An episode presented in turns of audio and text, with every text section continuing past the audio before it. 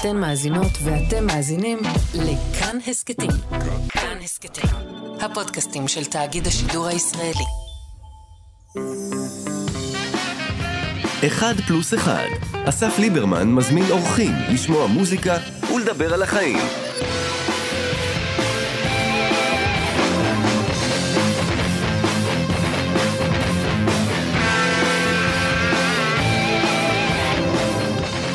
טוב, לא תמיד אני מתרגש לפני uh, תחילת uh, פרק, אבל uh, הפרק הזה הוא פרק כזה. Uh, מה אני אגיד? מה אני אגיד? Uh, מאבות המזון פה של ה... מה נגיד ומה נאמר? של המוזיקה, של התרבות.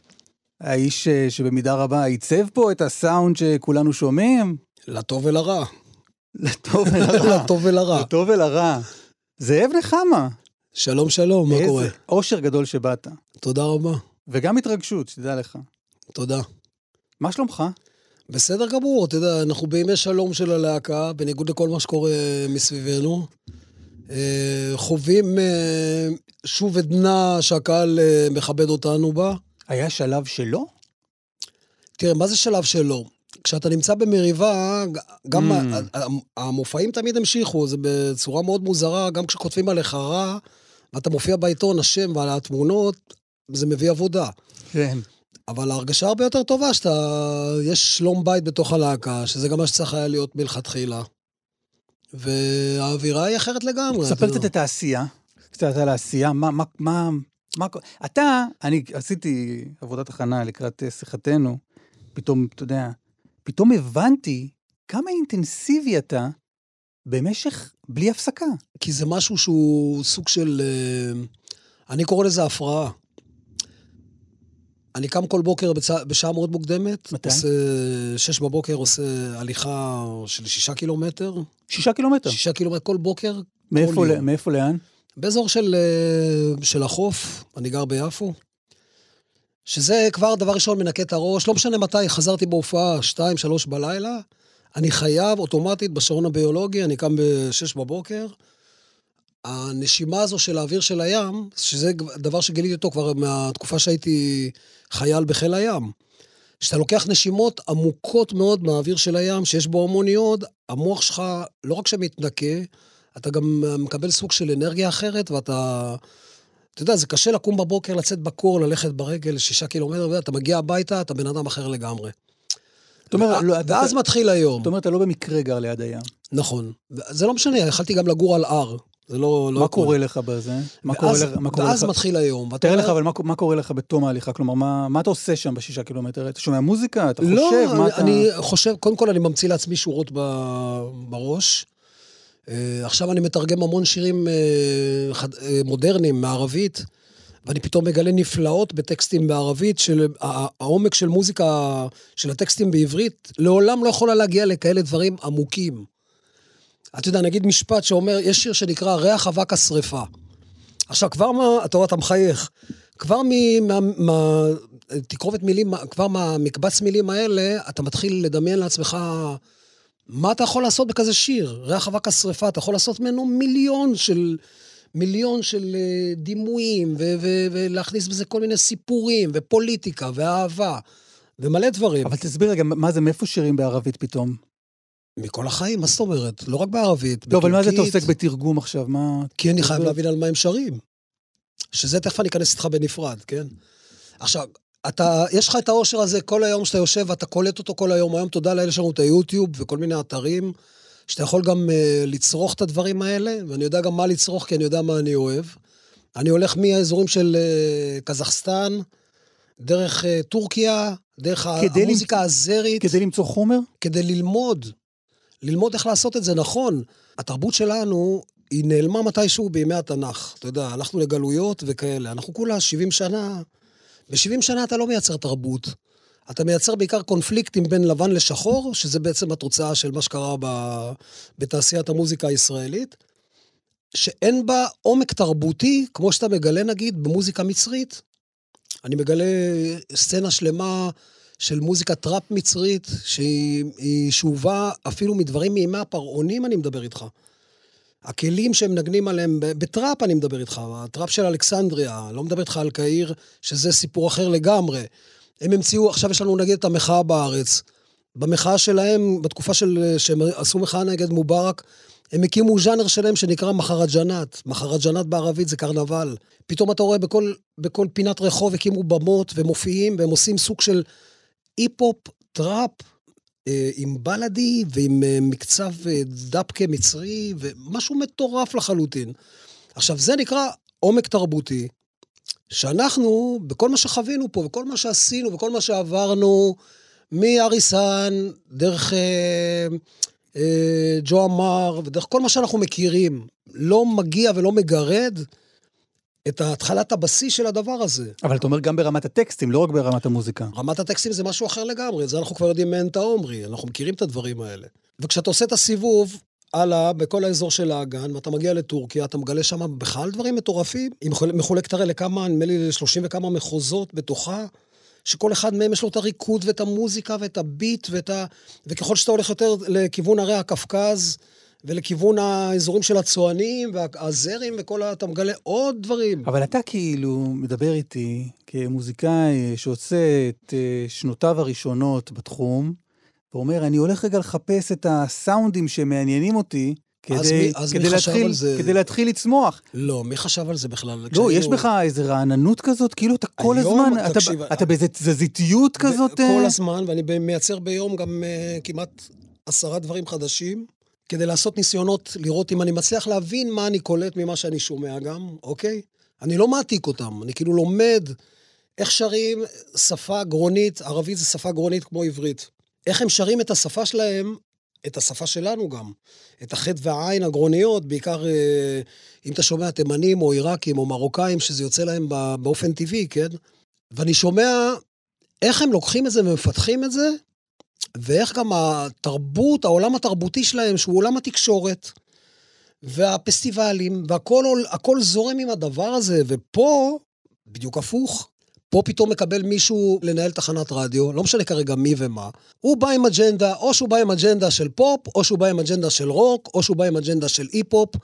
הוא חוטא לכל המטרות שלצורכן נוצר הדבר הזה שנקרא בכלל תקשורת. אם זה היה כל כך נכון, התרבות הייתה מתפתחת כבר משנות ה-60, לדעתי ה-50, שעוד לפנינו הבינו את זה סשה ארגוב. הרי מה הם כתבו? הם כתבו שירי עמק, שירי חליל, שירים בדואיים, אתה יודע. ומתישהו נהיה סוג של התפנפנות, אני קורא לזה. אני יכול להרשות לעצמי לקרוא לזה התפנפנות לבנה, כי אני חצי אשכנזי. תסביר, מה זה? שהשתלטה כן. השתלטה על אה, חלק גדול מאוד בתקשורת, לצערי אבל מה. זה? כמו מה? כמו דוגמה. למשל, שכל דבר שהוא היה, אתניקס זה היה הכי קיצוני, כן, היה, זה היה נחשב בסדר. אבל כל מה שבא מהעולם הים תיכוני, אני לא יודע אם אתה זוכר, מרגול בזמנו, המקסימום שהיא קיבלה בתוכנית של רבקה מיכאלי, זה היה שיר וכאילו בית ופזמון. לא, אבל היום. היום הבלגן חוגג, בגלל שהרשת ניצחה כמעט את הכל. ובמקום שהרשת את הכל ואין תרבות, אז יש הרבה junk. למה אתה קורא junk? לא חשוב שמות. אני לא אגיד, אבל אה, מה זה? לא לא, לא לא, לא שמות. רוצה שמות. אה, יש, דברים מאוד טובים שאני מאוד אוהב ב... אז תן, מה אתה אוהב, מה אני אוהב, ומזה אולי נסיק את מה אתה לא אוהב. נדבר איתך, בוא נלך על הדברים הארטקודים האלה. אני מאוד אוהב את אה, עדן חסון, את מה שהוא עושה. וואלה. אני מאוד אוהב את הודיה, בלהקות, מה שכבר נשאר מלהקות, מה נשאר להקות? מלהקות, לא, זה, זה בכלל אה, סיפור אחר. לא, יש הרבה דברים, תראה, אני כן אוהב דברים, אני עכשיו לא, לא כן. תפסת אותי בדיוק ב... אבל הדבר הזה שלך, הסיבוב הזה מסביב לעולם שאתה עושה, זה סקרנות? מסיבוב למזרח התיכון שלנו, כן. מפה. זה סקרנות? זה מה? כל, קודם כל זה... זה רצון להתחדש כל הזמן זה כאומן? מרתק אותי כבן אדם שמקשיב למוזיקה. אתה יודע, עכשיו, אני עכשיו חוזר מאולפן, הקלטתי דואט עם ג'ימבו ג'יי. השמעתי להם אה, טראפ אה, מאלכסנדריה, הם היו בהלם. אתה אומר, וואלה, עכשיו תשמיע לי שיר ממצרים, מה כבר יכול להיות, אתה יודע. אז הדברים האלה, אני מנסה להלהיב גם אנשים שאני מאוד אוהב את הראש שלהם מבחינה מוזיקלית, ואני גם מצליח, כי יש פה קטע. יש פה קטע שאני מגלה אותו, ואחר כך, אתה יודע, אני מנסה לנסות להבין איך אני יכול להביא את זה לעולמות שלנו, כי בכל זאת, אני לא זמר אה, ים תיכוני, ואנחנו לא להקה לגמרי, במהות שלנו, אנחנו לא ארטקור מזרחי. הייתי מת להיות, אני אומר לך את האמת. יש מוזיקה לבנונית של אה, זמרים כמו נגיד מואנת זייטר, אני לא יודע אם אתה מכיר. או רימה סוואס, או שרה אל-זכריה, אולי אתה מכיר, שהם עושים אה, דאפקה, זה דבקה, מה שאנחנו מכירים, והם באים, והביט הוא מאוד מאוד ברור, הוא ביט, הם לא משנים את הביט של זה, התרבות שלהם, הם הולכים עליה, ורק בקטע של הבתים והפזמונים, הם מנהלים סוג של דיאלוג עם הקהל. תמיד היית כזה? חוקר, בודק, כן, מסתכל. רק שפעם הייתי כזה יותר לכיוון הלבן, והיום אני הרבה יותר לכיוון, ה... מה שנקרא, השחור, כי אני יותר אוהב את זה. אתה, זה, זה בסדר שהגדרת, אתה, מזדהה עם זה שהגדרתי אותך בהתחלה כמי שעיצב פה את הסאונד, גם הסאונד הים תיכוני, זה הרבה, זה הרבה אתה. אני חושב, כן, אבל אני חושב שזה לא רק אנחנו. תראה, זה התחיל, אמרתי לך, כבר מימי סשה ארגוב. היו בדרך הרבה דברים, אה, כל מה שארי סאן המציא, את הקטע שהוא הביא את הגיטרה החשמלית. שמעתי איזה סיפור על איך ניסית לשכנע את דן שילון אה, לתת לאייל גולן, לאייל כן. גולן להופיע. מה היה לא, שם? היה, היה סיפור שסיימנו לעשות את האלבום של אייל גולן. אני מדבר איתך על האלבום בלעדייך, שזה אלבום מוכר, הכי מוכר, כן? ונשארנו עם מאסטר ביד, ותמיר ואני כיתתנו את רגלינו בין חברות תקליטים. תמיר קליסקי. כן, אף חברת תקליטים לא רצתה את זה. מה שאני אומר לך זה אמיתי. אחד קודם השלאגרים, כל, לא ידעו איך לאכול את אחד זה. הלהיטים הגדולים בתולדות כן, המוזיקה הישראלית. אני לא אגיד לך גם איזה אנשים, כי זה בושה וחרפה בשביל האנשים האלה. מסתכלים על התמונה, רואים שהוא קצת כהה, בצבע שלך, כן? ואז הם אומרים לי, זה מזרחי? ככה, זאת השאלה. לא, לא מה יש בפנים, אתה יודע. ואלה אלה היו כאילו הדברים שנתקלנו בהם. אחרי שזה הצליח, עכשיו, איך, איך אני מביא אותו, איך אנחנו משווקים אותו? הכרתי את דן שילון, אישית, דרך חברים. התקשרתי אליו, אמרתי לו, תקשיב, שמנו פה את כל, ה... כל מה שאנחנו יודעים, יותר מזה אנחנו לא יודעים. הוא אומר, זה מזרחי? אמרתי לו, לא יודע, אתה, לא יודע איך לקרוא לזה. אני אומר לו, זה ישראלי, הוא אומר לי, זה מזרחי. הוא אומר לי ככה, אני לא חסיד של הז'אנר, אבל אם תבואו ותשאירו תותים, ותעשו איתו דואט, אז יש לכם. אז הלכנו והקלטנו באותו ערב את... אה, כבר היה גמור, אה, ציל החלון, זה לא היה דואט, ואז עשינו אותו דואט. הפכתם אותו לדואט. כן, כדי שנהיה בטלוויזיה, אתה יודע.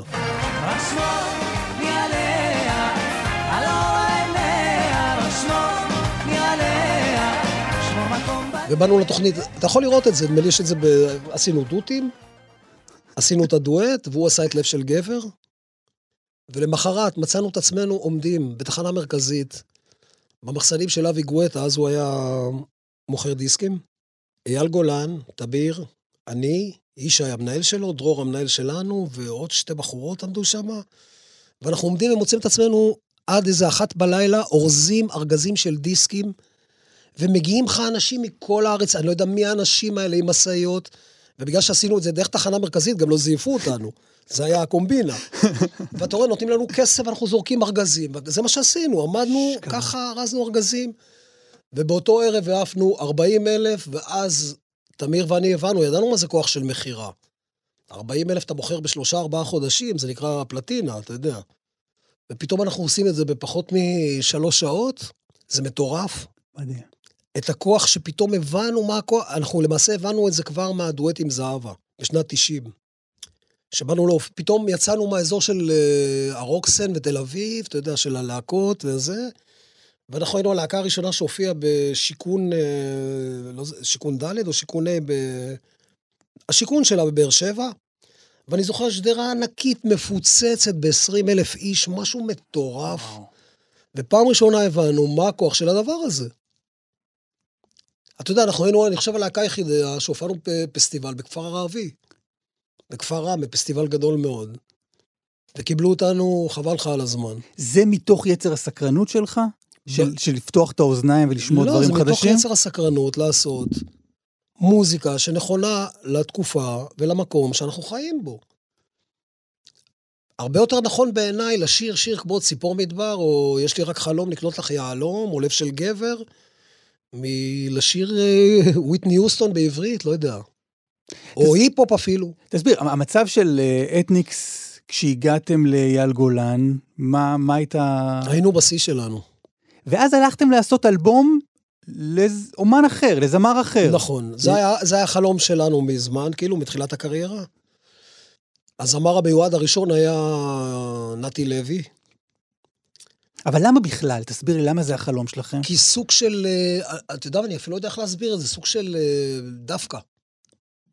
לנעוץ אצבעות בתוך עיניים. אני לא יודע איך להסביר את זה. עיניים של מי? אז אני יכול לתת לך מלא דוגמאות, אוקיי? אמ, שוב, אני לא רוצה להגיד שמות. לא, אבל ש... כאילו של הממסד התרבותי, הממסד התרבותי, כדי להביא- הממסד התרבותי הלבן. כדי להכניס להם זמרים מזרחיים? לא, כי הזלזול שאנחנו חווינו, אתה יודע, נגיד היינו, היינו להקה שהופיעה המון ברוקסן, אנחנו באים בערב שלנו, לרוקסן להופיע בערב שלנו, והקהל שעומד בתור להופעה שלנו, צועק, הנה באו בעלי הגורמטים, משהו כזה. או שאני נוסע יום אחד, אה, אני הולך בשדרות הר ציון, ואני עובר את הכביש, ויואב קוטנר קורא לי, הוא נוסע באוטו כזה צ'קמקה, קורא לי, אה, נחמה, בוא, בוא, בוא רגע, בוא, אתה שומע? אה, שומעים כתם בפרי בגלי צה"ל. אני אומר לעצמי, או, יותר לגלוג מזה, אחי? מה זה הדבר הזה, כאילו? אבל על מה. איזה מין קודים אלה? על מה לגלגו עליכם? אתה יודע, ש... את- את- את- אתניקס תמיד הייתה... אנחנו לא באנו כן. מתוך הסצנה שגילו אותנו כלהקת רוק ב... באיזה מועדונים, תגיד לי, הלוגוס או לא יודע מה, כן. אוקיי?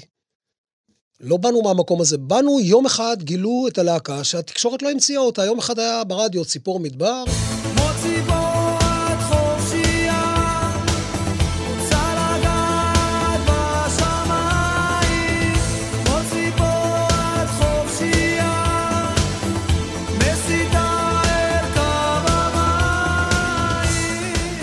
זוכר, עשיתי, הייתי בדיוק במעבר במילואים מחיל הים ל... לא יודע מה, להוואי ובידור. שלחו אותי למילואים בעזה, ואני זוכר בדרך שאני נוסע עם המילואימניקים, אני אומר להם, זה אני? אומרים, "מה, בטח זה אתה. זה היה כזה, לא גילו אותנו, לא היינו בתקשורת, לא היינו בעיתונים, היינו להקה כושלת שקראו לה מוסקבה.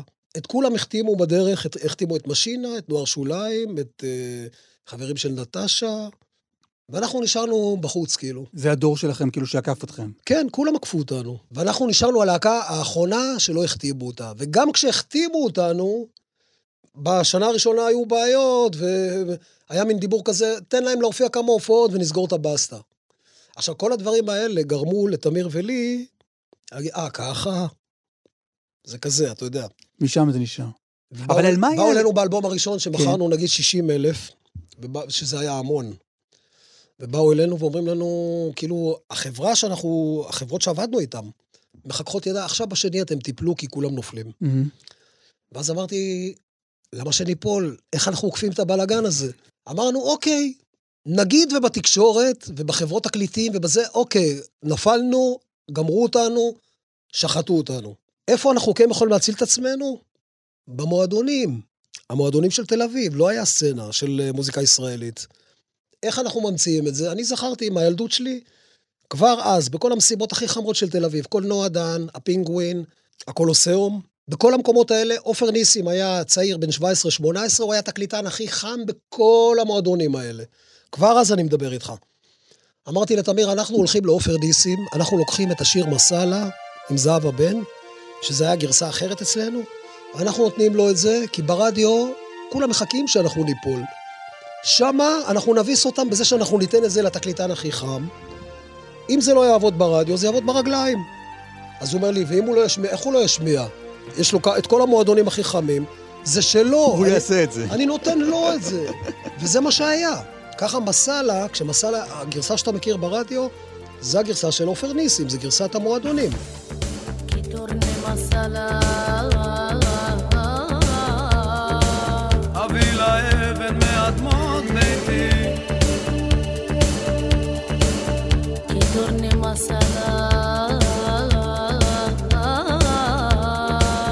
שזה פתאום יצא, ופתאום היה להיט מטורף במועדונים, ומאז עד היום אנחנו להקת dance. מדהים. על מה היה הזלזול אבל? תשמע, אני... הייתה לי האזנה מרוכזת לאלבומים שלכם לא לקראת ידעו, לדעתי שיחתנו. לא ידעו איך לאכול אתה אותנו. כותב טקסטים ברמה גבוהה, בטח ביחס למה שיש היום, אבל גם ביחס ללהקות שציינת שהיו... הטקסטים, אתה כי יודע, כשאתה כותב, ספרו... כשאתה כותב, ש- לירים, ספרותיים. אשלח לך מלאכים, אשלח לך מלאכים עם כאחים כאחים שקופים, אז זה נשמע נורא מטומטם. וזו דוגמה טובה, שפעם ראיין אותי חמי רודנר, שהוא הלך וניסה לעומק להבין מה הוא אומר, הוא אומר לי, זה גאוני, כאילו, אני הכנסתי פה את כל הילדות שלי, משנות ה-70, אני לא יודע אתה, לא יודע בין כמה אתה, אבל היה סדרה שקראו לה... המלאך. המלאך. סיימון טמפלר. ובפתיח של הסדרה, אפשר לראות את זה גם ביוטיוב, יש את הבייגלה מעל הראש של המלאך. כאילו, למלאכים יש בייגלה. זה הכאחים השקופים. זה הכאחים השקופים. עכשיו, אם מישהו היה טיפה מנסה לחשוב איך אספרגר מצוי כותב את הדבר הזה, אז הוא כותב את זה ככה, אתה יודע, זה סבבה לגמרי. לא, גם יותר מזה, אתה לא חיפשו את העומק. גם הגעת מתוך מחאה, כלומר, להקת מוסקבה... כן. הייתה להקת אה, מחאה שנתנה בפרצוף, כלומר, לא הגעת ממקום... איפה היה המקום הנמוך שזלזלו בו? זה מה שאני... לדעתי... אני הצטרפתי, אגב, אגב, בן כמה אני? אני כשיצא האלבום הראשון של, אה, של אתניקס, 90, נכון? הייתי בן 6. אני, כשאני גדלתי לתוך המוזיקה, אתם הייתם, אה, אתם הייתם להיט. תמיד היינו, זה הקטע. תקשיב, עד היום, אם אתה מסתכל, אה, אני, אני לא אומר את זה מתוך שחצנות, אני אומר את זה מתוך הצלחה של להקה. אנחנו הלהקה הכי מוכרת. הופעות, אני מדבר איתך, אחי. אנחנו עובדים מהיום הראשון שהתחלנו לעבוד עד היום, ללא הפסקה. כל הופעה שלנו, אנחנו לוקחים אותה כאילו זו ההופעה הראשונה, וזה ה... כל הופעה כאילו זו ההופעה הראשונה, וכל עלייה לבמה, זה אנחנו מתחילים את כל הסיפור מההתחלה. ככה אנחנו רואים את זה. ומה שעשינו עד היום, שזה 500 ויש מלא להיטים וכל מה שאתה רוצה, זה כלום לעומת מה שעוד נעשה, ככה אנחנו רואים את זה. אתה גם עובד על כל... אתם עובדים עכשיו על תקליט, נכון? איזה שאלה. אה, אנחנו סיימנו לעשות אנחנו אלבום עדיין קוראים. לזה תקליט, כן. כן. אה, אתם עובדים על עוד, אלבום, ואתה כל הזמן, כל הזמן עובד על. אלבומים. והפשן שלי הוא רק הדבר הזה. עכשיו, אנשים לא מבינים איך אתה... אנחנו למשל לא סלבריטאים. אנחנו מקפידים לא להיות סלבריטאים. לא תראה אותנו באים לא לפתיחות, לא לסגירות, לא לתוכניות ריאליטי, הציעו לנו את הכל, אני יכול להראות לך פה עכשיו בטלפון מה קיבלתי היום רק. נו, הכל, תראה, מה? מה? מה, הכל. מה נותנים? MKR, אה, אה, לא- לא מתחשק לך לקפוץ מתוך אה, תחפושת של אוגר בזמר לא במסכה? אתה לא תראה אותי, לא בזמר במסכה. לא, הייתי אמור להיות, אה, הציעו לי להיות שופט, כשאסף אמדורסקי אחר כך לקחו אותו, ולדעתי זה הרבה יותר, הרבה יותר נכון והרבה יותר חכם. בכל שלב הציעו לי, מה, מה, לנו, מהשלב הראשון של כוכב נולד, שזה גם הגיוני, כי אנחנו מבינים על מה אנחנו מדברים. אבל המקום שלנו הוא לא שם.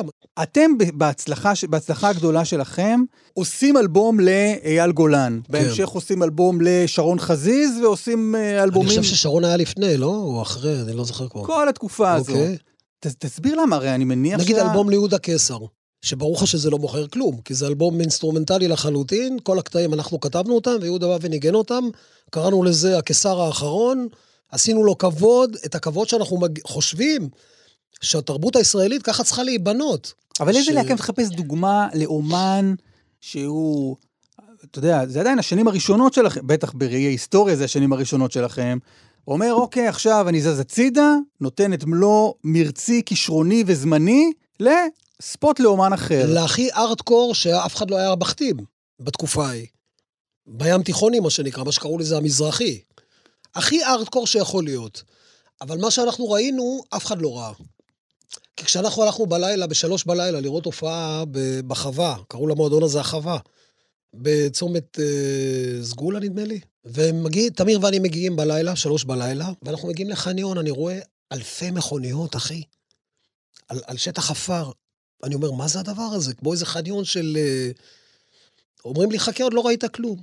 אנחנו יוצאים החוצה, אני רואה תור של איזה אלף איש, בתור כזה של ארבעה אלף איש, אתה יודע, וכולם מנסים להיכנס, ומשלמים המון כסף כדי להיכנס. מה זה אירוע? ואנחנו נכנסים פנימה, יש שם מופע של ארבעה זמרים ים תיכוניים, שאף אחד לא מכיר ואף אחד לא שמע, ואייל גולן האחרון, אף אחד לא מכיר, אף אחד לא שמע.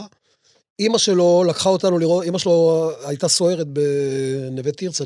לקחה אותנו בערב, בשלוש בלילה, הוצאנו אותה מה, מהפינה שלה ל- לישון בלילה, כי היא צריכה לעבוד, אתה יודע, והלכנו לראות את אייל בלילה, ואנחנו עומדים ומסתכלים, אנחנו לא מאמינים למה שאנחנו רואים. אתה רואה ביטלס בשלוש בלילה, ארבע בלילה, אתה רואה את כל התופעות של הביטלס, ואתה לא יודע בכלל שזה קיים. אתה לא יודע שזה קיים, זה ישראל אחרת לגמרי. לדעתי אנחנו עד היום משלמים על זה, כן? למה? כי הכל פה נבנה בצורה לא נכונה. ברגע שאתה מפריד במקום לחבר, זה התוצאה. ברגע שאתה בא עם אג'נדה, ואתה לא מבין שהאג'נדה שלך היא הרבה יותר רחבה מהפרטית שלך, אתה, אתה צריך לגעת בהרבה יותר מאג'נדה פרטית. ברגע שאתה לא מבין את זה, אתה חוטא למטרה.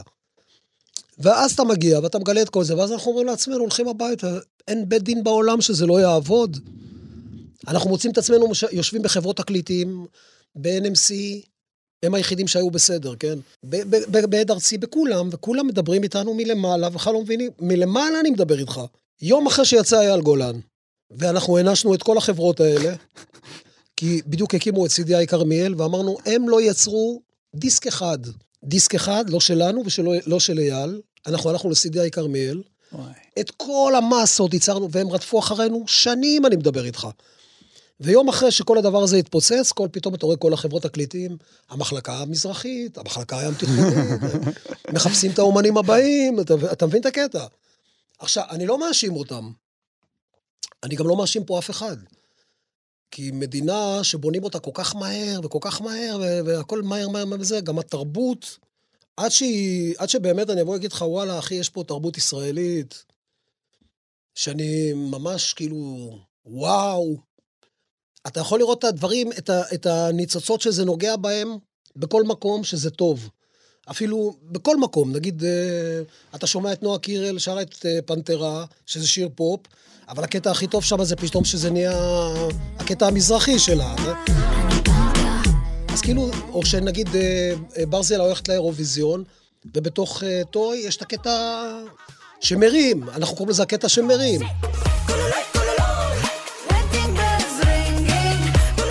אתה אומר, זה כן נוגע, זה כן מתחבר. זה אמור ליפול איפשהו במשולש בין הבלאדי, המוזיקה הבלאדית שאנחנו מכירים, הבלאדי, לבין הרגטון, המומבטון, זה אמור איפשהו לבוא באמצע, בחיבור עם הבלקני. אני מאמין שאיפשהו עוד איזה 10-20 שנה אתה תשמע את המיקס הישראלי הנכון. הזכרת את תותים, אה, הזכרנו את להקת מוסקבה, מוסקבה הייתה להקת מחאה. כן. מה רצית להגיד אז? בעיקר כלום. זאת אומרת, רצינו להגיד המון, אבל המחאה של, אה, שחבר'ה בני 20 אחרי שירות צבאי, שכותבים אותה, היא לא... היית לחמת בלבנון, היית בחיל כן, הים. כל הלהקה. אבל זה לא, אתה יודע, אתה לא בוב דילן, אחי. אתה לא בא עם כזה עומק של... אה, שהוא קרא ספרים, אנחנו היינו בצבא, אתה יודע, רצנו בג'בלאות, היינו בים. לא, ו- צריך צריך לקרוא ספרים כדי ליצור שם לא, מחאה? לא, אתה לא צריך לקרוא ספרים, אבל אני חושב שהעומק התרבותי שלך כצעיר צריך להיות הרבה יותר אה, עמוק כדי שתוכל לבוא ולהתבטא ברמה כזו שלא תפגע באנשים ותגיד את המילים נכון. כי למשל, אה, מוסקבה, היה, היה נגיד שיר שאני כתבתי שנקרא יליד הארץ, והוא נפתח ככה,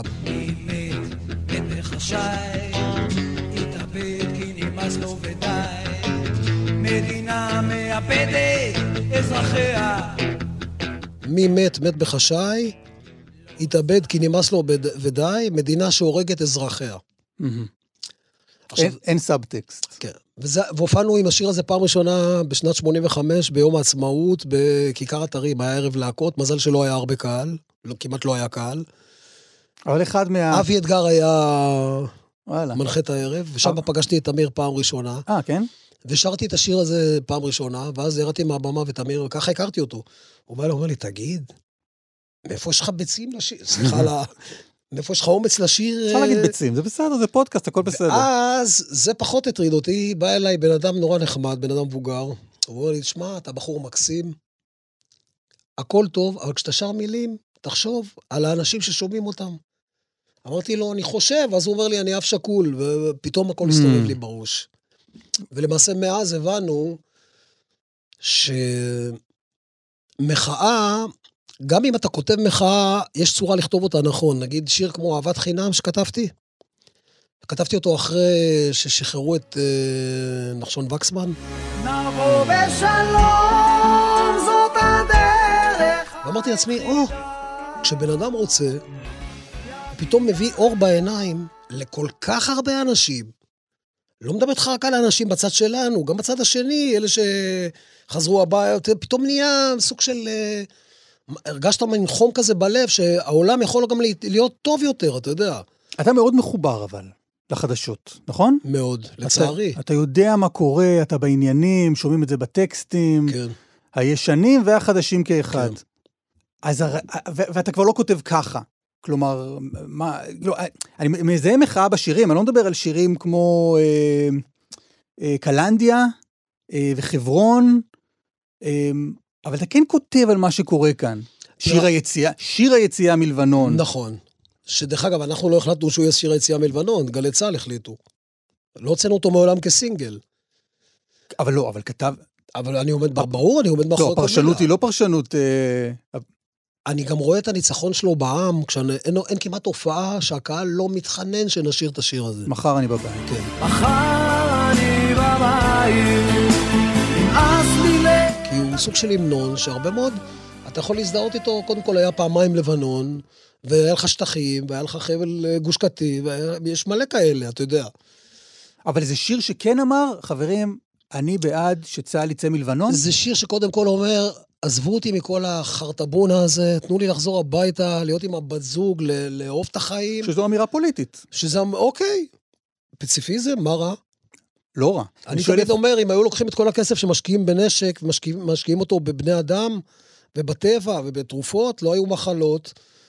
האנשים היו חיים כולם אה, נהדר, והכל היה סבבה. אני שואל אבל איפה אתה ביחס לרצון להביע אמירה פוליטית? אני נמצא בדיוק בתפר שבין, אה, אתה מכיר את Imagine של ג'ון לנון? זה, ה, זה המניפסט שלי, זה, זו המנטרה שאני באמת מאמין בה. עולם בלי גבולות, בלי דתות, כי כולנו בני אדם. יש לך המון שירים על, על המציאות במסווה של שירי אהבה, נכון? כן. קצת הזכיר לי ש- שעשיתי עוד האזנה יותר נגיד תותים, אינטנסיבית. תותים זה שיר קלאסי.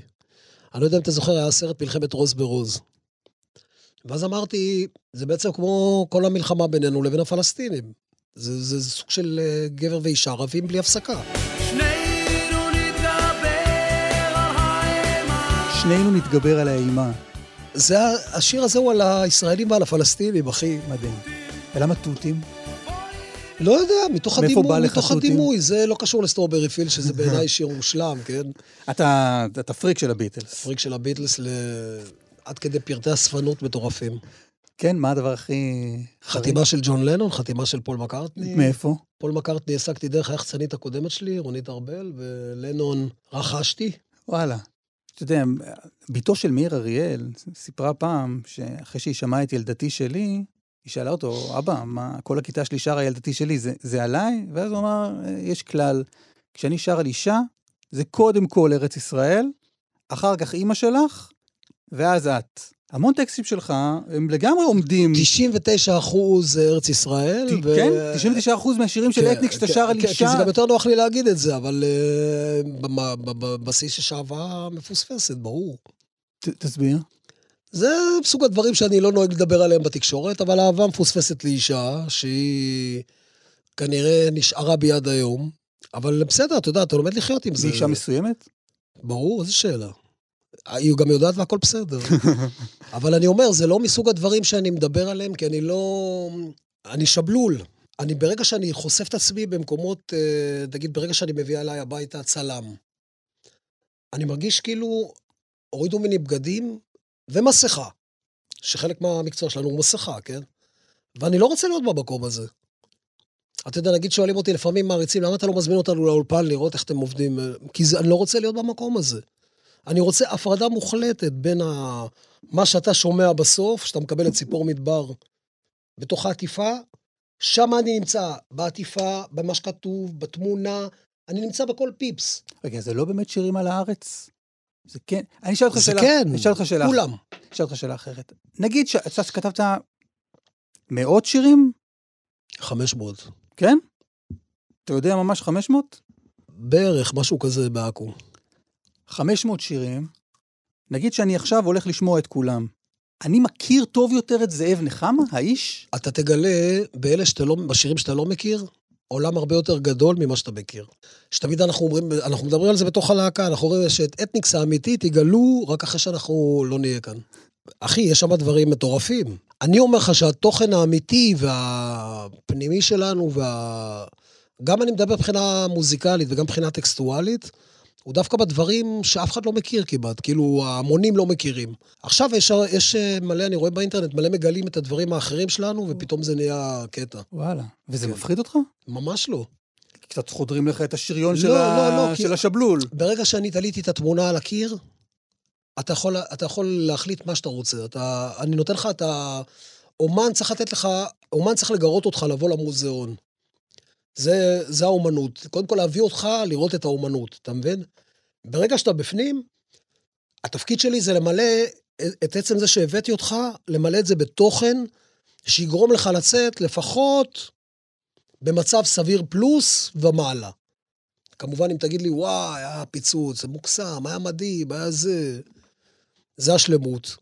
אבל המטרה קודם כל זה להביא אותך, לגרום לך, הגירוי הזה לבוא לראות אותנו, שזה קורה, ואחרי זה לגרום לך, שאנחנו כמעט שעתיים על הבמה, שתהיה לך סיבה לבוא, לשלם בייביסיטר, לשלם חנייה, לצאת בכלל מהבית ולבוא לראות את האומנות, אתה יודע, זה דבר אה, מטורף. אבל תסביר לי את החשש הזה, מה זה ההפרדה הזאת? תסביר לי את ההפרדה, מה, מה הפחד? זה לא קשור לפחד. אם, אם לא הייתה הפרדה, אז לא היה לך את הפרטיות שלך. אני רואה את זה על אומנים אחרים שמתחרפנים גם. שאתה מערבב את כל, ה, את כל החיים האישיים שלך, אתה הופך את החיים שלך האישיים לריאליטי, אוקיי? נגיד מחוברים, אתה מתאר לעצמך שהציעו לי. למה? למה, לא, יש לך את הרגעים הפרטיים שלך, שאתה בבית עם עצמך, אפילו בלי אשתך, בלי... אתה יושב על ספסל בגינה, לא יודע מה, יש לך את הקטע שהוא שלך. עכשיו, אם הוא לא שלי, שלי, ואני מחלק אותו עם כולם, אז אני כבר, איפה אני? איפה אותו דבר שבוער בי, שמניע אותי, אם יש בו שותפים, אתה מבין? וזה, אני מקפיד, אני מקפיד תמיד, גם החברים שלי, כל החברים שלי, הם לא מהתעשייה. יש לי חברים בתעשייה, אבל הם לא חברים שלי. החברים האמיתיים שלי, אף אחד מהם, חוץ מהלהקה, שלשמחתי אנחנו משפחה, עם כל הבעיות וכל ה... אנחנו תמיד היינו חברים קודם כל, לפני הכל, ובגלל זה גם המוזיקה יוצאת, וכל מה שאנחנו עושים הוא הרבה יותר טוב. אבל החברים הפרטיים שלי, אתה כותב המון על דמויות, יש לך המון, גם, גם, ב- גם באלבומים האחרונים, אתה, אתה מחפש סיפורים, אני מתחבר בעיקר לפרצופים. אבל אתה, אבל שוב אני רק חוזר לשאלה הזאת, כמה מתוך השירים האלה זה זאב נחמה? הכל, הכל? הכל. הדמיונות, הצבעים, ה... ההבנה שאתה שומע שיר נגיד כמו אה, ציפור מדבר. כמו עכשיו תחשוב רגע, שאתה עכשיו שומע רק את הלחן, אין לך מילים. אתה מדמיין משהו אחר חוץ ממדבר? תחשוב על זה רגע. כן. נגיד עכשיו אתה מתחיל סרט אה, לורנס איש הרב, אתה רואה, מה, מה אתה רואה בקולנוע? אתה רואה מדבר, וברקע, ב-99% יהיו לך כינורות ערבים, אה, נכון? הנה, בבקשה. עכשיו, זה לא סתם דימויים שאומרים לך, בוא, אני מקטלג אותך עכשיו, זה הקסטה במוח. זה כנראה, הרוח שלך כיוצר מביאה אותך גם למקומות האלה שגם הבן אדם הולך איתך. אם נגיד הייתי עושה, לוקח מדבר ופתאום אה, עושה איזה שיר בשוודית, אה, איזה שיר אינדי בשוודית, יכול להיות שהיה יוצא משהו מעניין, אבל זה לא... איך רמי קליינשטיין אמר לי פעם, הכי קל לעשות אלבומים שמוכרים במרתפים של האוזן השלישית. והרבה יותר קשה להיות דבר שכולם אוהבים. הרבה יותר קשה להיות. איזה שאלה. אתה יודע, גם... אה, אני שומע את זה מהרבה אומנים, גם אה, עד היום, זה לא משנה מתי, ההתקפי חרדה של האומנים זה דבר אמיתי. דקה לפני שאתה עולה לבמה, זה מתחיל כבר קודם, כן? אתה בהתקף חרדה. עכשיו, לא, אם אתה לא בהתקף חרדה, אתה לא בן אדם נורמלי.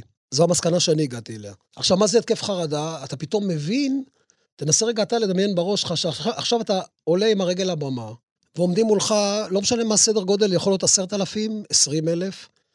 נוקיה, יכול להיות אה, לא יודע כמה, או נגיד עשינו פעם הופעה בפארק הירקון עם גידי גוב, 60 אלף, או אתה הולך ליום הסטודנט, יש לך 20 אלף, אתה עולה על במה, ואתה אומר, מה זה הדבר הפשיסטי הזה, אחי? הנרקסיסטי הזה. פשיסטי, ששמים לך מיקרופון ואתה עכשיו יכול לעשות הכל, ואז אתה אומר לעצמך, אני אותו בן אדם קטן שיושב בסלון, ורואה כמו כולם נטפליקס, וכותב וגולש באינטרנט, וכותב במחשב, ופתאום אותם שירים שכתבתי בשתיים, שלוש בלילה, עכשיו אני צריך לבוא, וכאילו זה כמו מסה להמונים, אתה יודע.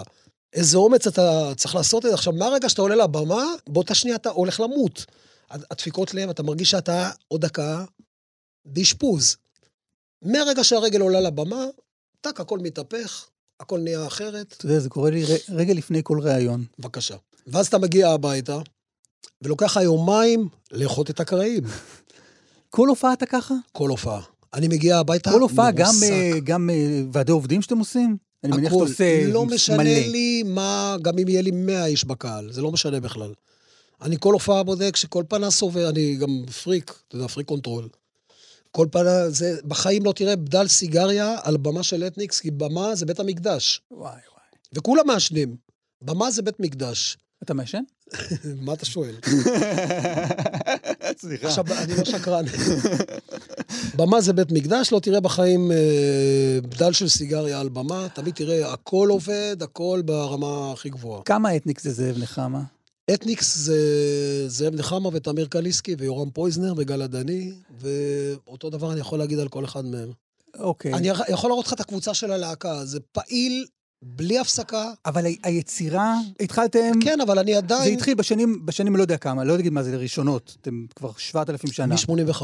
85, שנים ראשונות, מילים זאב נחמה, לחן זאב נחמה ותמיר קליסקי, בשנים נכון? הראשונות עוד היינו מחלקים את מי שהביא את הלחנים, נגיד, אה, באלבום הראשון, נגיד, אה, אני כתבתי את אין לאן ללכת, את ציפור מדבר כתבתי עם יועד נבו. אהה.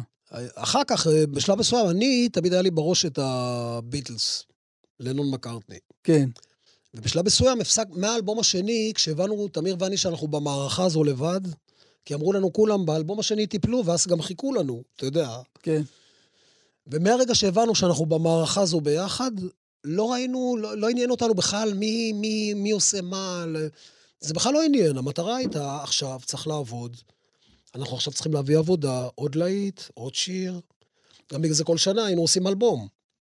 דקה אחת לא לנוח, היו אומרים לנו... אבל ממתי, מתי, אפשר להגיד שבשלב מסוים, את- אתה פרצת קדימה כיוצר הבלעדי של, ה, של ההרכב, לא? כן, אבל עוד פעם, אני לא...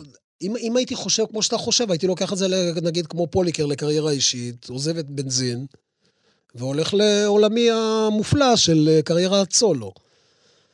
אבל עוד פעם אני אומר, אני גם אמרתי את זה כש... עכשיו שהיה איחוד ותמיר חזר, אמרתי, אתניקס יותר גדולה מאיתנו. כי אבל במה זה בא לידי ביטוי? בזה שאני מבין היום שאנחנו התחלנו איזשהו מהלך שלצערי הגיע כרגע למבוי סתום מבחינה מוזיקלית, המהלך הישראלי הגדול, אני קורא, של היווצרות התרבות הישראלית, שהוא כן בסוף זה יסתדר, כי אני, אני כן רואה ניצוצות של דברים טובים. נגיד, אני חושב שג'ורדי זה דבר מופלא שקרה למוזיקה הישראלית. רגע, אבל למה... לא, אבל רגע, אני, רוצה להישאר באתניקס, אתה הולך רגע לתרבות בכלל. אני רוצה להשמיע לך קטע ששמעתי. יאללה, הלכתי לשמוע הרבה רעיונות שלכם. שחק אותה. תחילת 2009, אתה גם מתר- אמרנו הרבה שטויות, אבל בוא תשמע. לא, זה לא, אני לא...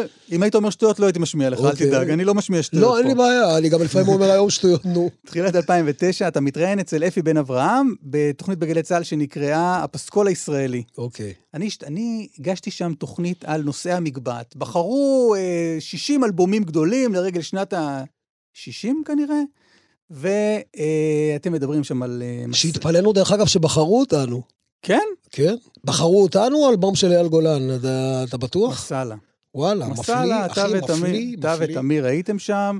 אז תחילת 2009, אתה מספר על, אה, על אלבום שגנזתם. אוקיי, בוא נשמע ביחד. סיימנו לעשות את האלבום ה-15 שלנו, וכשחזרנו לאולפן, אחרי הפרק זמן הזה שהיינו חודש בחו"ל ושמענו את החומר שהקלטנו, הגענו למעשה למסקנה שמיצינו, שהתקליט לא טוב. אז זהו, הבנתי ככה מאנשים שיצא להם להקשיב לחומרים, שהיו שם שלאגרים, אבל. איכשהו אתם החלטתם שזה לא מתאים לכם. נכון, ואני אומר לך שלאגרים ברמות שידענו שאם נוציא את זה, זה הולך להיות אה, להיטים לפחות במועדונים, לא לא ידענו אם ברדיו, אבל לפחות במועדונים. והגענו למסקנה שיש בזה משהו לא אמיתי, מבחינתנו, וסוג של מיצוי דרך ב, ביצירה המשותפת שלנו, של תמיר ושלי. עכשיו, יש שתי דרכים, או לפוצץ הכל ולריב, כמו שכולם עושים, אבל פה לא היה על מה לריב, אתה יודע. מעולם לא התווכחנו ולא רבנו ולא זה. הגענו למסקנה שאחרי כל כך הרבה שנים, ובאמת כל כך הרבה שנים, 14 אלבומים, חשבנו להתפרק. ואז באנו ואמרנו לעצמנו, יש ביקוש להופעות רגיל, אנחנו עדיין מגיעים למקומות כמו זאפה, אולי לא קיסריה עדיין, אבל זאפה, ועושים סולד אאוטים, כאילו לכרטיסים וזה. תשמע, רק זה חסר לנו, אחרי אורנה ומשה דץ, רמי וריטה, שגם אתניקס נתפרק, התפרקו. כן. אתם שומטים את האדמה. אז הנה, האדמה נשמטה מאז. כן. לא התפרקתם, אבל אתה ותמיר אה, רבתם, ו... אנחנו- לא, זה היה- זה היה וחזרתם. לפני- זה היה לפני הסכסוך. כן, אני יודע, זה עשר שנים בערך לפני הסיפור שלנו, תראה, מה- כשאנחנו באנו ועבדנו עם אייל, בשנים שעבדנו עם אייל, עשינו לו אה, שלושה אלבומים ועוד אלבום אה, משותף של, אה, שלנו ביחד.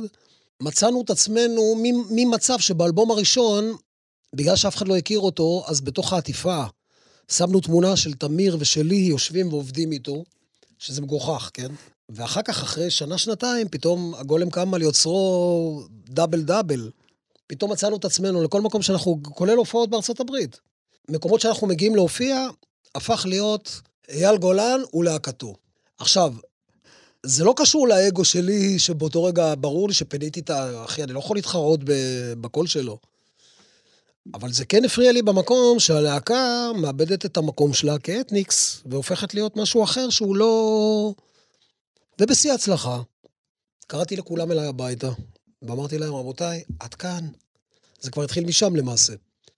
אנחנו מיצינו, אנחנו יכולים לעשות לאייל עוד עשרה אלבומים. וכל השירים יהיו טובים והכל יהיה, אבל מיצינו את הסוג של החיבור הזה, כי הוא פוגע קודם כל בנו, וברגע שהוא פוגע בנו, וזה יהפוך להיות מתישהו תסכול, זה יהפוך להיות נגד כל הדבר הזה שבנינו ביחד, והוא מקסים. הוא לא רצה, הוא רצה שנמשיך והכל, ו... אני אמרתי לתמיר, באותו רגע אנחנו חייבים לעשות נתק של 180 מעלות מכל מה שעשינו, מכל הדרבוקות והגיטרות היהודה קסר, כל הדברים האלה, ואז נכנסנו ועשינו את האלבום בדרך שלך. שהוא כאילו אלבום קונספט, שבנינו אותו, שאין לו שום קשר לכל מה שאתניקס עשו עד אותה שנה. ידענו שהוא לא יהיה אלבום... אה, הכ- הכל היה, לקחנו בחשבון הכל, אבל אמרנו, זה מסוג הדברים שאנחנו קודם כל חייבים לנקות את, ה, את הראש שלנו, את כל התפיסה האומנותית. ומשם המשכנו לעשות דברים, וחלק מהדברים היו טובים, חלק מהדברים, גם, גם האלבום עצמו בעיניי, בדרך שלך, הוא אחד הדברים הכי גדולים שעשינו. וואלה. יום אחד הוא יהיה מחזמר לדעתי. וואלה. יום אחד יגלו אותו, זה מסוג הדברים שיגלו אותם.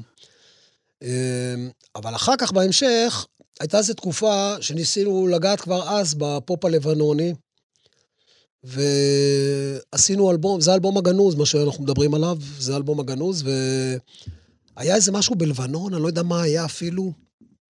אני לא זוכר מה היה הסיפור שם. תמיד זה קרה לנו כל הקריירה, שתמיד קרה משהו צבאי ב... ופשוט גנזנו את כל האלבום.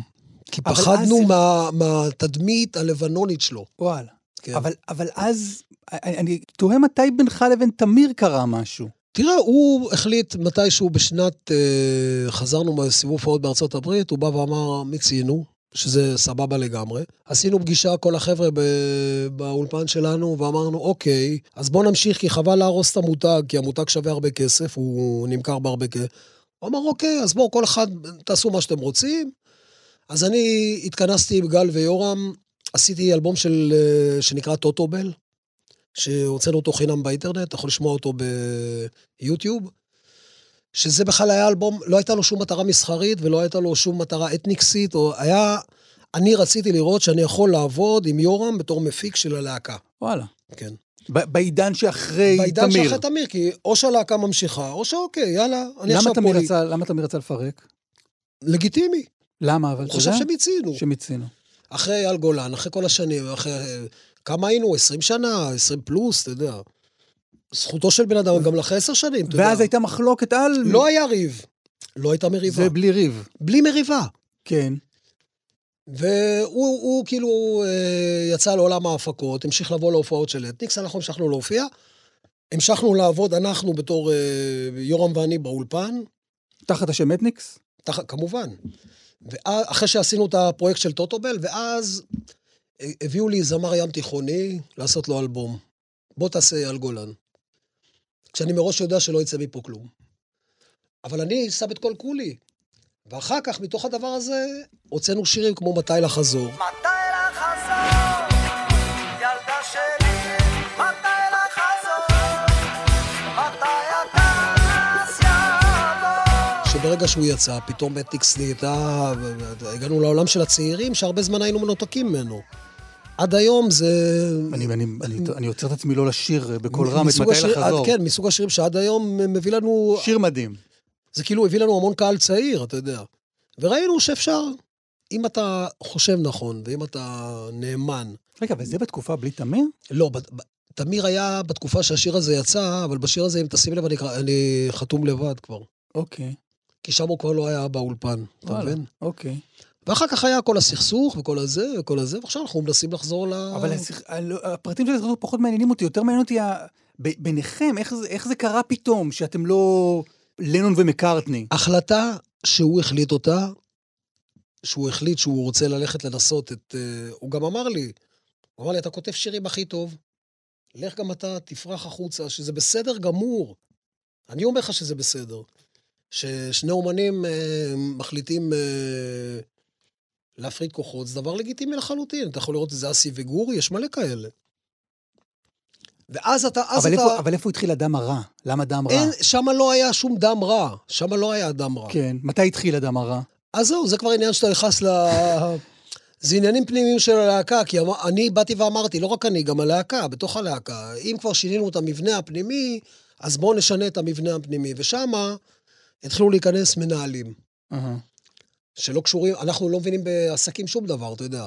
אבל ברגע שבא בן אדם אחד אומר לך ככה, ובן אדם אחד אומר לך ככה, והוא אומר לא, אבל קונסטלציה הייתה שאתה... ומתחילים להיות מעורבים עורכי דין, ומתחיל להיות סכסוך. אבל תסביר לי רק את השינוי, מה זה השינוי הפנימי ואנחנו בלהקה? לא דיברנו בשום שלב בקטע הזה, בתור, בתוך המריבה. כמה פעמים ניסיתי לעשות, אה, אמרתי, אני מוכן אפילו להביא קרוון לחוף אשדוד. נשבע לך, זה היה בדיבור. שאף אחד לא ידע שאנחנו נפגשים בחצות, בקרוון, בחוף אשדוד, עד כדי כך. אבל אתה יודע, היינו צריכים כנראה לעבור את זה. אבל רגע, בשנים שלפני, הי- הייתה, היה, היה הרכב? כלומר, עד 2017 נדמה לי, הפיצוץ הזה. כן, עד שהוא עד אז אתם ביחד, להקה, כל הזמן מופיעים? ביחד, להקה מופיעים, הכל כרגיל. גם, מה זה מופיעים? סולד אאוט הכל.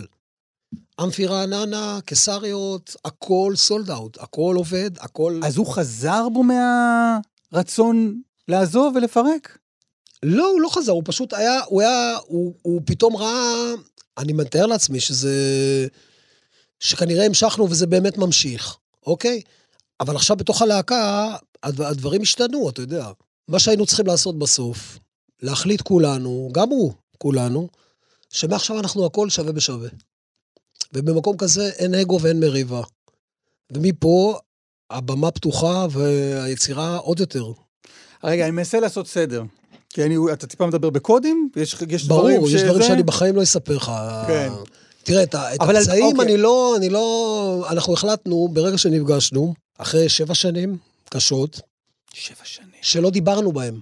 חוץ מלראות אחד את השני בבתי משפט, לא דיברנו. מה הייתה השיחה האחרונה לפני ה... אני לא זוכר. לפני אני שנחתך? אפילו לא זוכר למה... אני זוכר שכשהייתה החלטה עם עורכי דין שצריך להשעות אותו, אני אפילו זוכר שאני התנגדתי. עד כדי כך.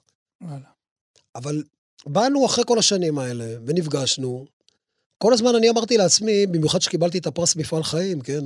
ברכות, אגב. תודה. מפעל חיים מעכו. לא, לא אמרתי את זה כדי להשוויץ, אמרתי את זה כי זה שם היה נקודת אה, חשיבה. לא, אבל זה יפה, זה מדהים. אמרתי לעצמי שאני כן חושב שבגילנו, הוא כן צריך להיות איתנו על הבמה, הוא, הוא זה שלו, כמו שזה, כמו שזה שלי, כאילו. אוקיי, רבנו, אנחנו נדע לתקן את זה בינינו, אבל הוא צריך להיות על הבמה. ראיתי גם הרבה רעיונות שלך שאתה שולח מסרים דרך הרעיונות. איזה, גם הוא שלח מסרים. אתה יודע, בסדר, טעינו, קרה בעבר גם שרבנו, אבל לא רבנו כאלה, אתה יודע. רבנו עכשיו כזה, כי נכנסו בינינו אנשים. ובמקום שנכנסים אנשים, זה כמו זוג, ש... זוג נשוי. כשמתחילים מלא, מלא יועצים באמצע, אתה יודע לאן זה מוביל. ופתאום אתה אומר לעצמך, cut the bullshit, בוא נשב, ננקה את הכל. עכשיו, איך אתה מנקה? אתה אמרת ככה, לא, אתה אמרת ככה, אתה... לא, אחי. לימדו אותנו בצעירותנו, בחדר עריכה. היינו מקליטים על, טו, על, על רבע אינץ' ואחרי זה על טו אינץ'. ברבע אינץ', נגיד היה לך קטע לא טוב, אתה לוקח תיק, חותך, כמו בעריכת סרט, ואתה מדביק קצה לקצה, ואת החלק הלא טוב אתה פשוט מעיף לפח. התקופה הזו עפה לפח. וואלה. הביחד שלנו והחוויות שלנו הן כל כך חזקות על הדבר הזה, שאני מוצא את עצמי היום יושב איתו במסעדה, כמו שאני יושב איתך ככה, ואנחנו צוחקים, איזה מטומטמים היינו. כי גם בדרך הפסדנו כמה מיליונים, אתה יודע. אז זהו, זה, זה החלטה עסקית לחזור להיות ביחד? לא, אחי. זה געגוע חברי? ממש לא. זה תיקון משותף, גם כלפי הלהקה של שנינו, שככה זה צריך להיות, אם, אם הביטלס היום היו חוזרים, להבדיל אלפי הבדלות, כן, הייתי מאוד מצפה לראות את לנון ומקארטני לפני הכל, לפני כולם על הבמה. או נגיד הרולינג סטון, אתה מצפה לראות לפני כולם את ג'אגר ואת אה, קיט ריצ'רדס. לפני רוני ווד, לפני, לפני הכל. אבל אתה אומר, אתה, אתה משווה, השוואה טובה, זה אתה גם, יודע. זה גם, לא, שמע, זה גם חשיבה נכונה כלפי הקהל, זה מגיע לקהל, אחי. אבל זה, זה הצטנעות שאתה כל הזמן נותן את המקום המשותף הזה? לא, זה לא, זה ככה כי אני צריך... שומע אותך גם איך אתה מדבר על כתיבה ואיך אתה זה, זה לא יצירה תראה, של זאב נחמה אם שיש הייתי- לו את העטיפה של אם אתניקס? הייתי רוצה, אז הייתי אומר להם לפני עשר שנים, תודה רבה. אני כן חושב שגם, זה לא משנה, גם אם אני כתבתי את השיר, אוקיי? המ- המהות של הביחד, העבודה שלנו ביחד, ההיות שלנו ביחד, מראש אני יודע, את השיר הזה אני לא אביא להם. זה לא יעבור את, ה, את, ה, את השריטות שלי בראש, זה לא עובר אותם. זה צריך לעבור אותם? איזה שאלה, מה זאת אומרת? מה, איך זה עובד? אני יכול לריב איתם על זה, להילחם איתם על זה, כן? אבל תתאר לי, אתה מביא שיר ומה עושים? ואז אני, נגיד, רואה, הם לא מבינים על מה אני מדבר. אתה, אתה לוקח גיטרה ומנגן, איך זה לא, אני עובד? בדרך כלל משמיע להם כבר הכל על המחשב, אחרי שכבר... אה, אתה מקליט בבית סקיצה, כן, כן, ואז אתה משמיע להם. כן. אבל אני גם צריך תמיד לזכור, שאת זה אני יודע מגיל מאוד צעיר, שתמיד כשאנחנו צעירים, עומדים עם גיטרה מול הראי, חושבים שאנחנו בוומבלי ארנה, אתה יודע. לא כל העולם חושב שאתה וומבלי ארנה. פעם יאיר ניצני אמר לי את זה בתחילת הדרך שלנו במוסקו, אמר לי, לא כל השירים שאתם כותבים, אתם חושבים שאתם הכי... זה הכי... אתה מבין? אז אני לא, אתה יודע, אני לא מנסה לאתגר אותם. אם משהו באמת לא אוהבים, אומרים לי זה לא, אז זה לא, אני מיד יורד מזה. אבל במקומות שאני כן חושב שיש מקום ל... נגיד, אה, תמיר ואני היינו צריכים ממש להיות חזקים לעשות שיר כמו בהם ושחורה. הרימו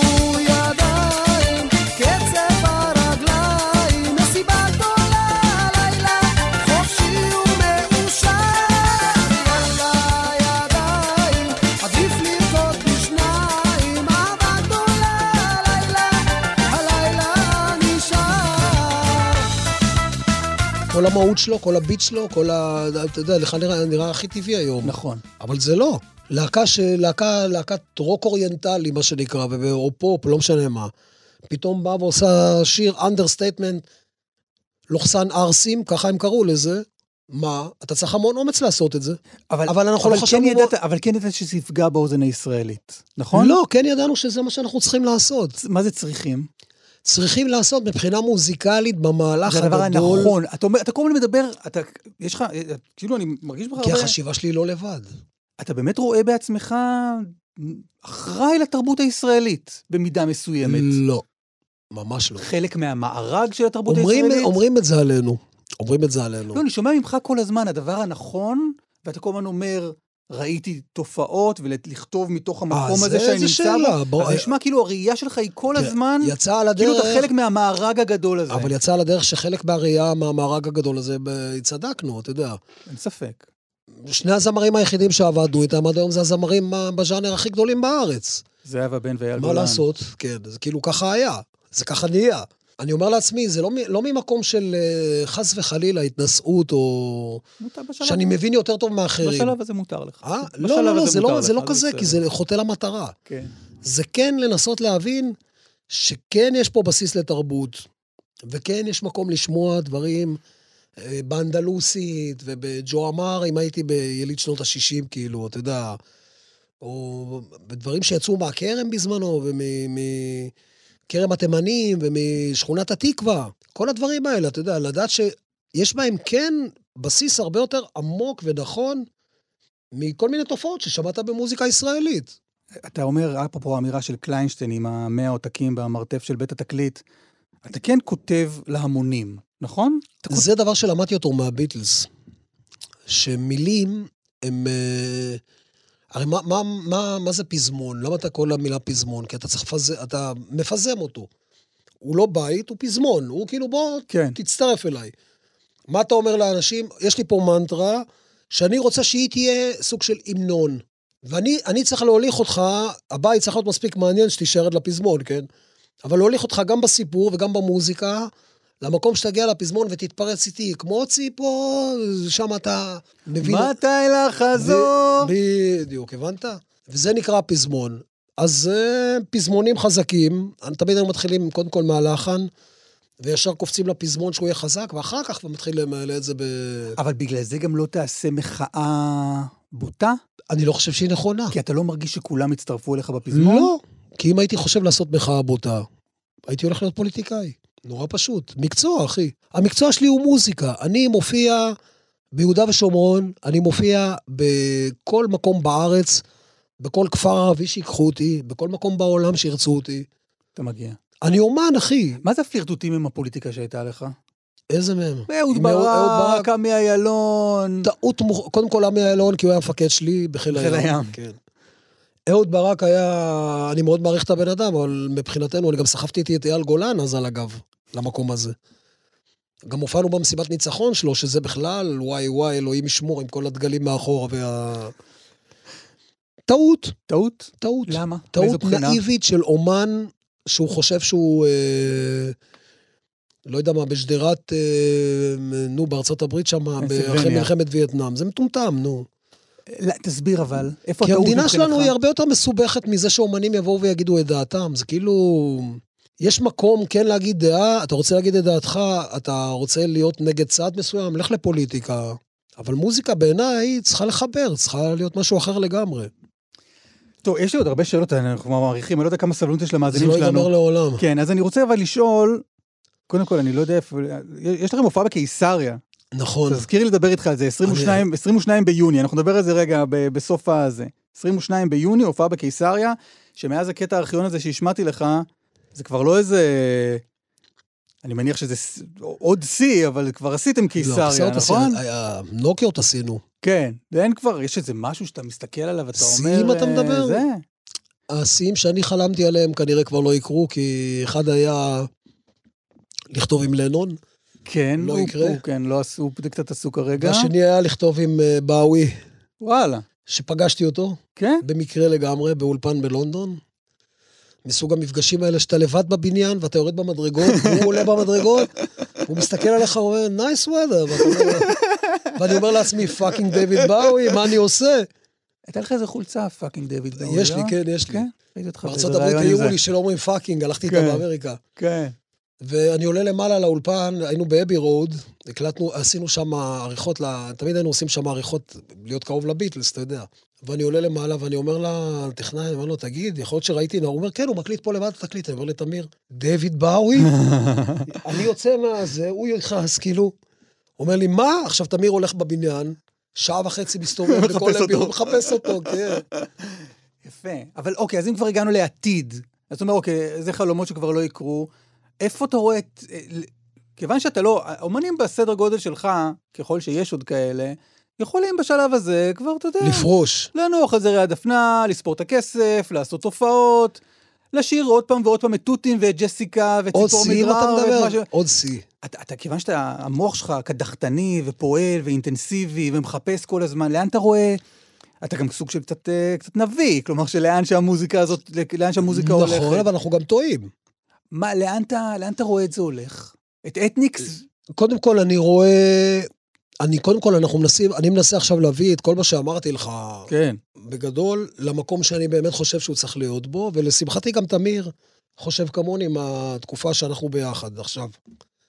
החשיבה שלו היא בדיוק כמוני, הוא מבין על מה אני מדבר איתו. כשאני משמיע לו את הדברים שאני, בכל התקופת קורונה עשיתי לי לעצמי עולם שלם של מוזיקה, שאני יכול עכשיו 20 שנה רק לחיות ממה, ממה שעשיתי לעצמי בתקופת קורונה. ברגע שהוא איתי באותה סירה, והוא מבין על מה אני מדבר, והלהקה אית, איתנו, כי הלהקה רואה ששנינו חזרנו להיות המנהיגים של הדבר הזה, ושני המנהיגים יודעים לאן הם הולכים. וואלה. יודעים, אני גם אומר, אנחנו גם אומרים יותר מזה, אנחנו גם נביא זמר, כמו שהבאנו את אייל, בתוכנית הגדולה, וגם נפצח את זה עוד פעם, יש לך מישהו? תעזור לנו למצוא. הנה. אנחנו יודעים מה אנחנו מחפשים, אבל עוד. לא מצאנו. יש מלא מלא מלא, גם, גם מהקיימים. אבל אני יודע מה אני מחפש. כמו שחיפשתי בזמנו, עד שפתאום בינגו על אייל, וכנראה לא טעינו, לא טעית. אני יודע מתי זה יהיה בינגו. ובמקומות האלה, אנחנו בכלל לא בגיל שלנו. אנחנו כאילו מתחילים הכל מההתחלה. ממש. מה שאתה רואה המופע בקיסריה, זה כאילו הכל מההתחלה. זה כאילו, אנחנו יודעים את כל מה שעשינו, אבל זה כל הזמן מאתגר ומביא אותך ליצור ולהביא עוד שיר, ואתה יודע, היחצן שלנו שואל אותי, נו, מה עם שיר חדש? אנחנו עובדים על זה, אחי. מה זה, אתם מוצאים כל הזמן שירים? אבל אנחנו מנסים להמציא את הפטנט החדש. ברגע שיהיה הפטנט החדש, אני אבוא להגיד לך, אחי, זה זה. ואתה תראה שזה ינצח לבד, כי זה זה. אבל צריך להגיע לשם. טוב, יש לי עוד הרבה שאלות על הרבה שירים. נעשה עוד פודקאסט. כן, אה? אבל אני חייב אחד. שיר, ש- שיר אחד. שיר אחד מהאלבום אה, בטוח. אני ממריא עם אני ממריא עם הלב, מעלה מעלה. אני בלילה כותב עוד שיר אהבה. אני במסר אוהב, מעלה מעלה. אני בלילה שוכב בשדות אהבה. מעליי עוברת שיירה, מרכבות אש אלייך. השמיים מחייכים אליי, חיי בחייך. אל תעצמי עיניים.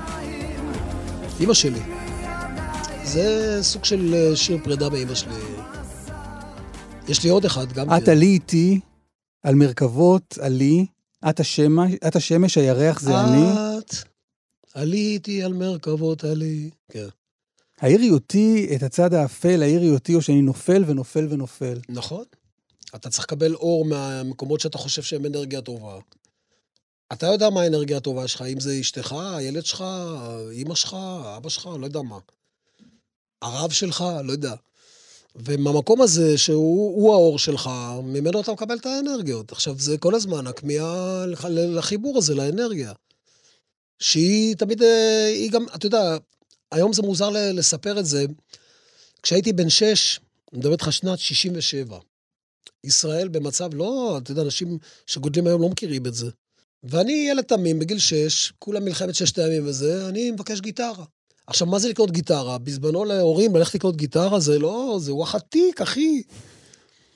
קיבלתי אלבום ראשון בגיל שש של, אה, נדמה לי זה היה ילו סאבמרין של הביטלס, ואמרתי, אני רוצה להיות כזה.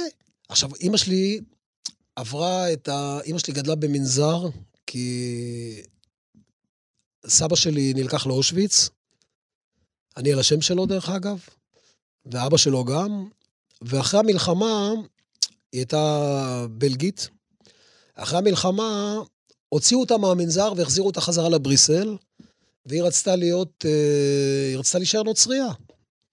כי אמרו לה, יהודים זה לא דבר טוב, ככה היא נשארה בחיים, כן? ואז אה, סבתא שלי והאחים שלה החליטו שמעלים אותה לארץ, סבתא שלי והיא עלו לארץ. היא באה לפה בלי כלום, אוקיי? והתחילה את החיים שלה מההתחלה, מההתחלה. עברה גם כן את כל מה שמספרים לך, DDT, וגם הם עברו. האשכנזים הטובים מבלגיה, גם הם עברו את אותו דבר, DDT וכל ה... וגדלה במעברה, במבדה בחולון. עכשיו, אני בעצמי רואה את ה... גם, גם את הסיפור שלה וגם הסיפור של אבא שלי, שהוא מצד אחד דור שמיני בארץ, וצד שני סלוניקי. המיקס שלי, כאילו, זה המיקס האולטימטיבי של הישראליות הגלותית והישראלית והחיבור בין ה... מה שאני קורא לו הלבן והשחור, האשכנזי והספרדי. אני עד הצבא בכלל לא ידעתי מה זה אשכנזי-ספרדי. לא ידעתי מה זה. כן, אבא שלי ספרדי, אמא שלי אשכנזייה. בחיים לא היה דיבור כזה בבית. כן. לא, הזכרת, הזכרת שאני כהה, אז אנחנו פודקאסט, אז אה, הרבה, הרבה אנשים אומרים, רגע, קוראים לך ליברמן, ואתה כהה, ואני לקח לי כן, המון... כנראה, כנראה האמא שלך תימניה ואבא שלך... כן, אמא. שלי- מפרס, בבקשה. זכרה לברכה, גם בגלל זה... אבל למה אנחנו בכלל צריכים לדבר על זה? בגלל זה השיר? שלך כן. נגע בי, אבל ה- כלומר, לקח לי המון זמן להבין מה מדובר, אבל אה, אה, כלומר, מה, מה אתם רוצים ממני? אבל אה, אני שואל על, על... שאלתי אותך על אמא שלך וחזרת לגיל 6 עם הגיטרה. כן. תסביר את ה... היא הייתה מאוד דומיננטית מהרגע הראשון. היא, לפני שהגרמנים הגיעו לבריסל, הילדות שלה הייתה ילדות מאוד עשירה ובורגנית, משפחה יהודית מאוד מצליחה, ומילדות היא למדה פסנתר. והגרמנים קטעו לה את החלומות, כאילו הגרמנים קטעו לה את הקטע של הפסנתר והילדות, וכל מה שאנחנו מכירים כילדים, אתה יודע. וכשאני באתי בגיל 6, אמרתי להם, כשלא היה מה לאכול בבית, כן? אני רוצה גיטרה, הלכו קנו לי גיטרה הכי טובה. ואני רוצה מגבר, מה אתה צריך מגבר? אתה עוד לא נגד גיטרה. גיטרה חשמלית עם מגבר, ואני מדבר איתך על ציוד טוב. עד היום יש לי אותו, כן?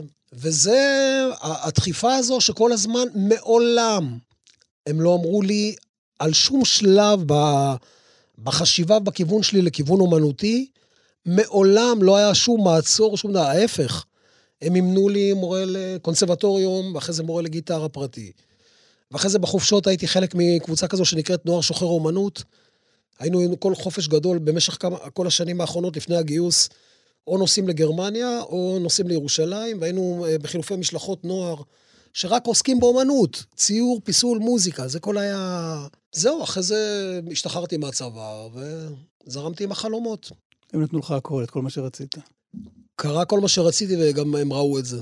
הם ראו את ההצלחה. אתה מבין, אז אני, אני, אני, אני לא שואל, אני עונה במקומך על השאלה שתמיד שואלים אותך נו. בראיונות, ואני אני אענה במקומך. עכשיו אני מבין, כשאתה מדבר על ההורים שלך וכל הדברים שהם נתנו לך, תמיד שואלים אותך על ילדים, ו, ו, ולך אין ילדים, ואתה אומר לפעמים... מתוך, מתוך החלטה מגיל צעיר אתה מאוד. אומר לפעמים, אני מבין במה זה כרוך, ואני רוצה לתת לילדים שאין לי את מה שההורים שלי לא, נתנו זה לי. לא קשור, אני חושב שה... תראה, אני לא רוצה להגיד לאף אחד לחנך את העולם, כן? לא, אז שמעתי אותך אומר פעם, אני חושב שהעולם... השקיעו בי כל כך הרבה. נכון. אבל אני מעבר לזה גם חושב שקודם כל אני לא יכולתי לתת בחיים לילדים שלי את מה שקיבלתי מההורים שלי מכל מיני סיבות. לא עברנו אה, חס וחלילה שואות וכאלה דברים, כן? אבל הם ראו בנו את המרכז של הכול 24 שעות, שבע. אני מדבר איתך כל הזמן. דאגו לנו וטיפלו בנו, ומה שרצינו, ואת כל החוסרים וכל זה וכל זה. עכשיו, זה לא הסיבה. אני פשוט חושב שהעולם, העולם, ה, ה, הקטע של בין דתות, הגזענות בין צבעים, האלימות בין בני אדם, השפה, וכל העולם המודרני שהולך לכל ה... העולם הופך להיות עולם קר ומנותק, אחי, דרך כל האפליקציות וכל הפטנטים המטופשים האלה, כל הטיקטוק הזה, שלימד אנשים לא, לא להעריך מוזיקה. אף אחד לא קונה, אף אחד היום לא שומע אלבומים. אבל איך זה קשור לילדים? כי זה הכל ביחד, אני לא רוצה שיהיה לי המשך בעולם כזה. זה אני, אני, הדעה שלי האישית, כן? וואו. תשמע, זה, אתה, אתה עושה את המוזיקה, כמעט- כמעט- אתה עושה את המוזיקה הכי אופטימית, נכון. הכי כי- שמחה, כמעט- נכון. בתקווה שאנשים ישנו את הכל ויקשיבו למילים שכתבתי. הכי מרגשת, הכי אופטימית. ואת- יותר ו- מזה, ואתה- הייתי, הייתי ואתה- בתהליך של... אה, עברנו כבר את כל הבדיקות, וכבר היינו לקראת אה, ילד משותף. כל הבדיקות שעושים אה, לראות שהכל בסדר, אתה יודע. בהורות משותפת או... בהורות או בתוך משותפת. זוגיות או מה? חלק מזוגיות שהייתה אמורה להיות הורות משותפת, כי זוגיות, לפעמים אני כן וברוב הזמן אני לא רוצה. ואני עצרתי את זה. כי אני לא חושב שככה זה צריך להיות. אני עצמי, כן? כי מתוך האמירה הזאת שאני, העולם כזה אני לא רוצה לא, להביא כי אליו אני לא? אני, קודם כל, אני לא חושב שאני יכול לתת את אותה אהבה ומגננה שאני קיבלתי לילדים שלי. אני משתדל מאוד לתת את זה לאחיינים שלי, ואני עושה את זה באהבה גדולה. אבל לי עצמי, אני לא רוצה את האחריות הזו. אני גם היום אומר את זה, ואמרתי את זה גם בגיל 20. כי העולם הזה קשוח, כמו ש... נכון. כי אני חוויתי בו הרבה דברים שלא הייתי רוצה שאנשים שאני אוהב, יחוו אותם. וואו. נורא פשוט. נגיד אחיינית שלי באה, אומרת לי, אני רוצה להיות זמרת. לא, לא, לא. לא נשמה, לא. כאילו, אני אעשה את הכל כדי ש... היא תהיה מה שהיא רוצה, כן? אבל במקומות שנגיד, אה, אתה יודע שהשטח הוא זרוע מוקשים, אתה תשלח אליו את הילדים שלך? תגיד לי אתה. אבל אתה סיפור הצלחה. מה זה קשור? אבל אני גם מלא צלקות, אחי. מלא צלקות של כל מה שחווינו ועברנו.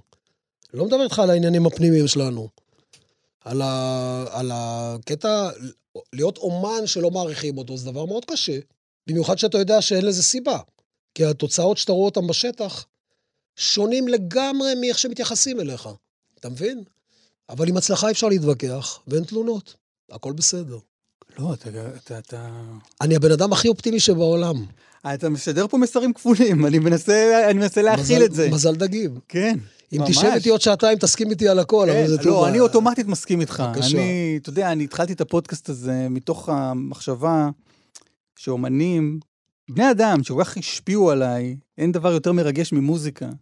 המחשבה לשבת ולשוחח עם האדם שככה השפיע על, על תחושותיך במשך כל כך הרבה שנים, בטח במקרה שלך ושל אתניקס, זה דבר גדול. תראה, בילדות שלנו היה ספר מאוד פופולרי, שהרבה מאוד אנשים אה, לקחו אותו כתורת חיים, של איאן רנד, אה, כמעיין המתגבר, שהוא מד- הוא מדבר על כל מה שאמרתי לך, צריך לחיות לגמרי בצורה, איך היא קראה לזה? אינדיבידואליסטי לחלוטין. וואו. גם אם אתה בזוגיות, תהיה, תדע קודם כל לאינטרסים העצמיים. אני לא מאמין בזה. אה, אוקיי. לא מאמין בזה בכלל. אה. אני כן מאמין לחלק מהדברים, ועכשיו אתה תהיה קצת בשוק, ליהודייה שהמציאה את האנרכיזם, שהיא לקחה את זה למקום אחר לגמרי. היא לא אומרת לך, תמרוד בהכל. היא אומרת לך, תהיה חופשי. עכשיו, מה זה תהיה? ברגע שאתה חופשי, אתה מורד בהכל. אתה מורד בדגל, אתה מורד בדת, אתה מורד בגבול. אם עכשיו אתה נוסע, נגיד, לאמן, ואתה מכיר את פאטמה ואתה מתאהב בה. זה הברכה האלוהית. ומצד שני, יש לנו מלא חסמים שלא יגרמו לך לנסוע לאמן, להכיר את פאטמה, ובטח לא להגיע איתה למצב רומנטי, כי אסור לך להתחתן עם...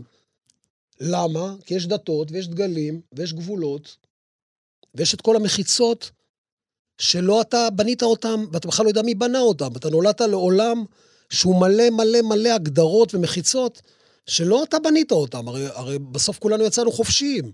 אנחנו אומרים לעשות מה שאנחנו רוצים, נכון? כאילו להיות uh, בגבול ההיגיון.